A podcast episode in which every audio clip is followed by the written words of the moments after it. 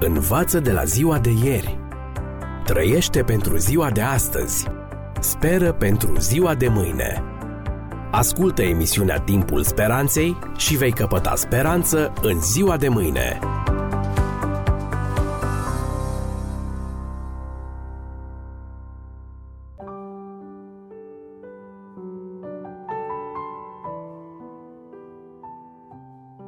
Stimați prieteni, bine v-am regăsit la o nouă ediție a ghidului radiofonic pentru supraviețuire în secolul 21. Deja cu toții știm că pentru refacerea, pentru restabilirea sănătății și pentru adoptarea unui nou stil de viață, programul New Start sintetizează legile sănătății în 8 domenii, fiecărui domeniu corespunzându-i o literă din titlu.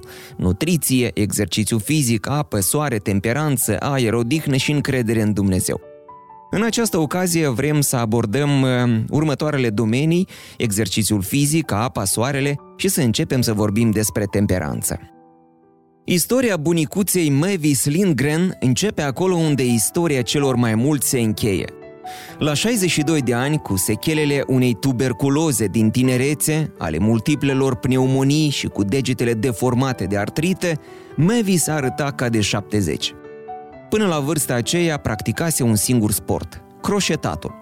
Ce a urmat însă i-a adus celebritate de erou pe prima pagină în New York Times, Sports Illustrated și alte publicații de mare tiraj. Totul a început la un seminar de sănătate când doctorul, el însuși pacient de cardiologie, a prezentat beneficiile exercițiului fizic.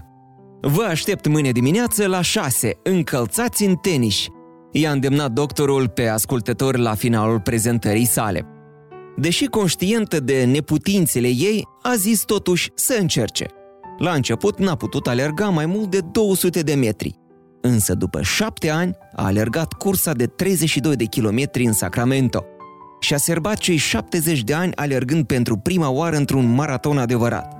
La vârsta de 73 de ani a obținut cel mai bun timp, un nou record mondial pentru seniori, 4 ore, 32 de minute și 8 secunde. Până la 86 de ani a alergat 65 de maratonuri. În 2010, la 103 ani, Mavis tot mai alerga câte 7 km pe zi. Pneumonia a dispărut de mult. Fiind și vegetariană, Mavis a fost sănătoasă tun. Stimați prieteni, beneficiile exercițiului fizic derivă din efectul mușchilor în activitate – care acționează ca niște stații de pompare a sângelui, stimulând circulația. Aceasta determină creșterea aportului de oxigen la nivelul celulei. Organele își intensifică activitatea, toxinele sunt eliminate, vitalitatea organismului se îmbunătățește, iar omul întinerește. Cu exercițiu pe termen lung, speranța de viață crește în medie cu 5 ani. În 1953, profesorul Jerry Morris publica în revista Lancet faptul că taxatorii autobuzelor cu etaj din Londra prezentau o mortalitate prin infarct semnificativ mai mică decât taxatorii care stăteau în cabină. Diferența o făcea faptul că urcau și coborau non-stop etajul. Activitatea fizică scade riscul mortalității cu 33% și elimină riscul pentru aproximativ 20 de boli cronice. Rețineți, deci, a începe să faci mișcare este comparabil cu a te lăsa de fumat. Și acum despre apă. În primăvara lui 1952, o echipă de patru alpiniști elvețieni a încercat să urce Everestul. În ciuda eforturilor aproape supraomenești, alpiniștii s-au dat bătuți la numai 250 de metri departare de vârf. După un an, doi alpiniști dintr-o echipă britanică au cucerit acoperișul lumii. Ce a produs deosebirea? printre altele, apa. Primii consumau două pahare de apă pe zi. Victorioșii, în schimb, au consumat 15 pahare de apă zilnic. Cât de însemnată este apa pentru funcționarea organismului rese din faptul că zilnic rinichii noștri filtrează apa din 160 de litri de sânge, reciclând cea mai mare parte din ea. Pierderile de apă prin urină, exhalație și transpirație, aproape 2 litri pe zi, trebuie înlocuite prompt.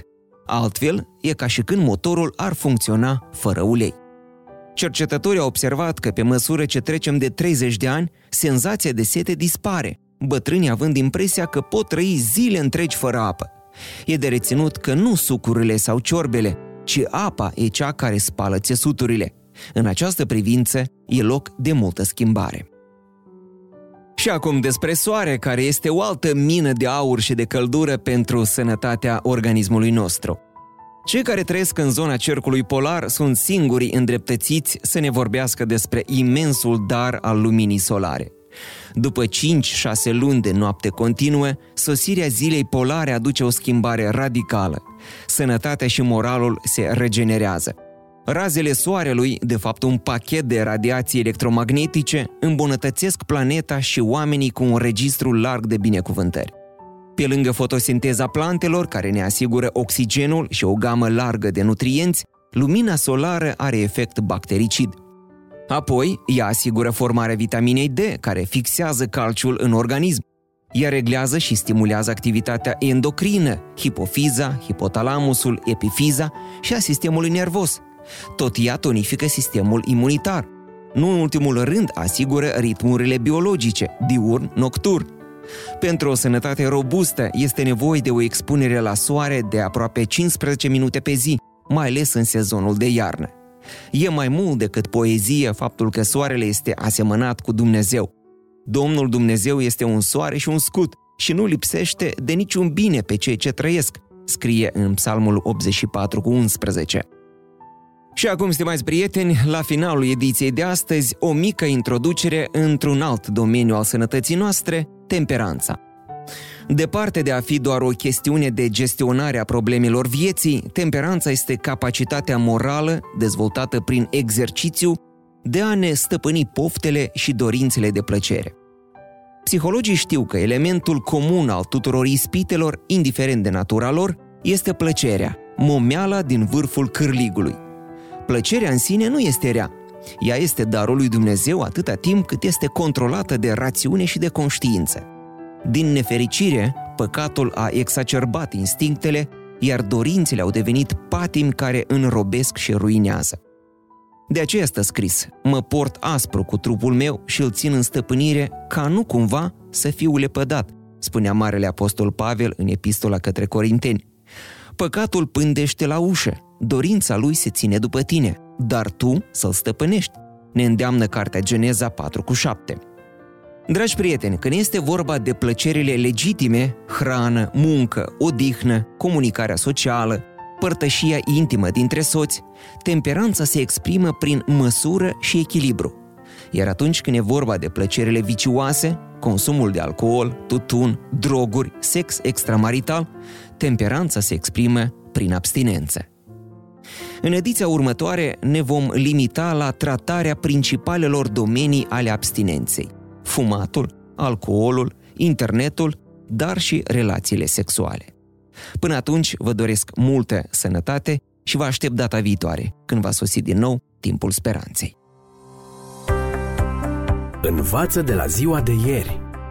Trăiește pentru ziua de astăzi. Speră pentru ziua de mâine. Ascultă emisiunea Timpul Speranței și vei căpăta speranță în ziua de mâine.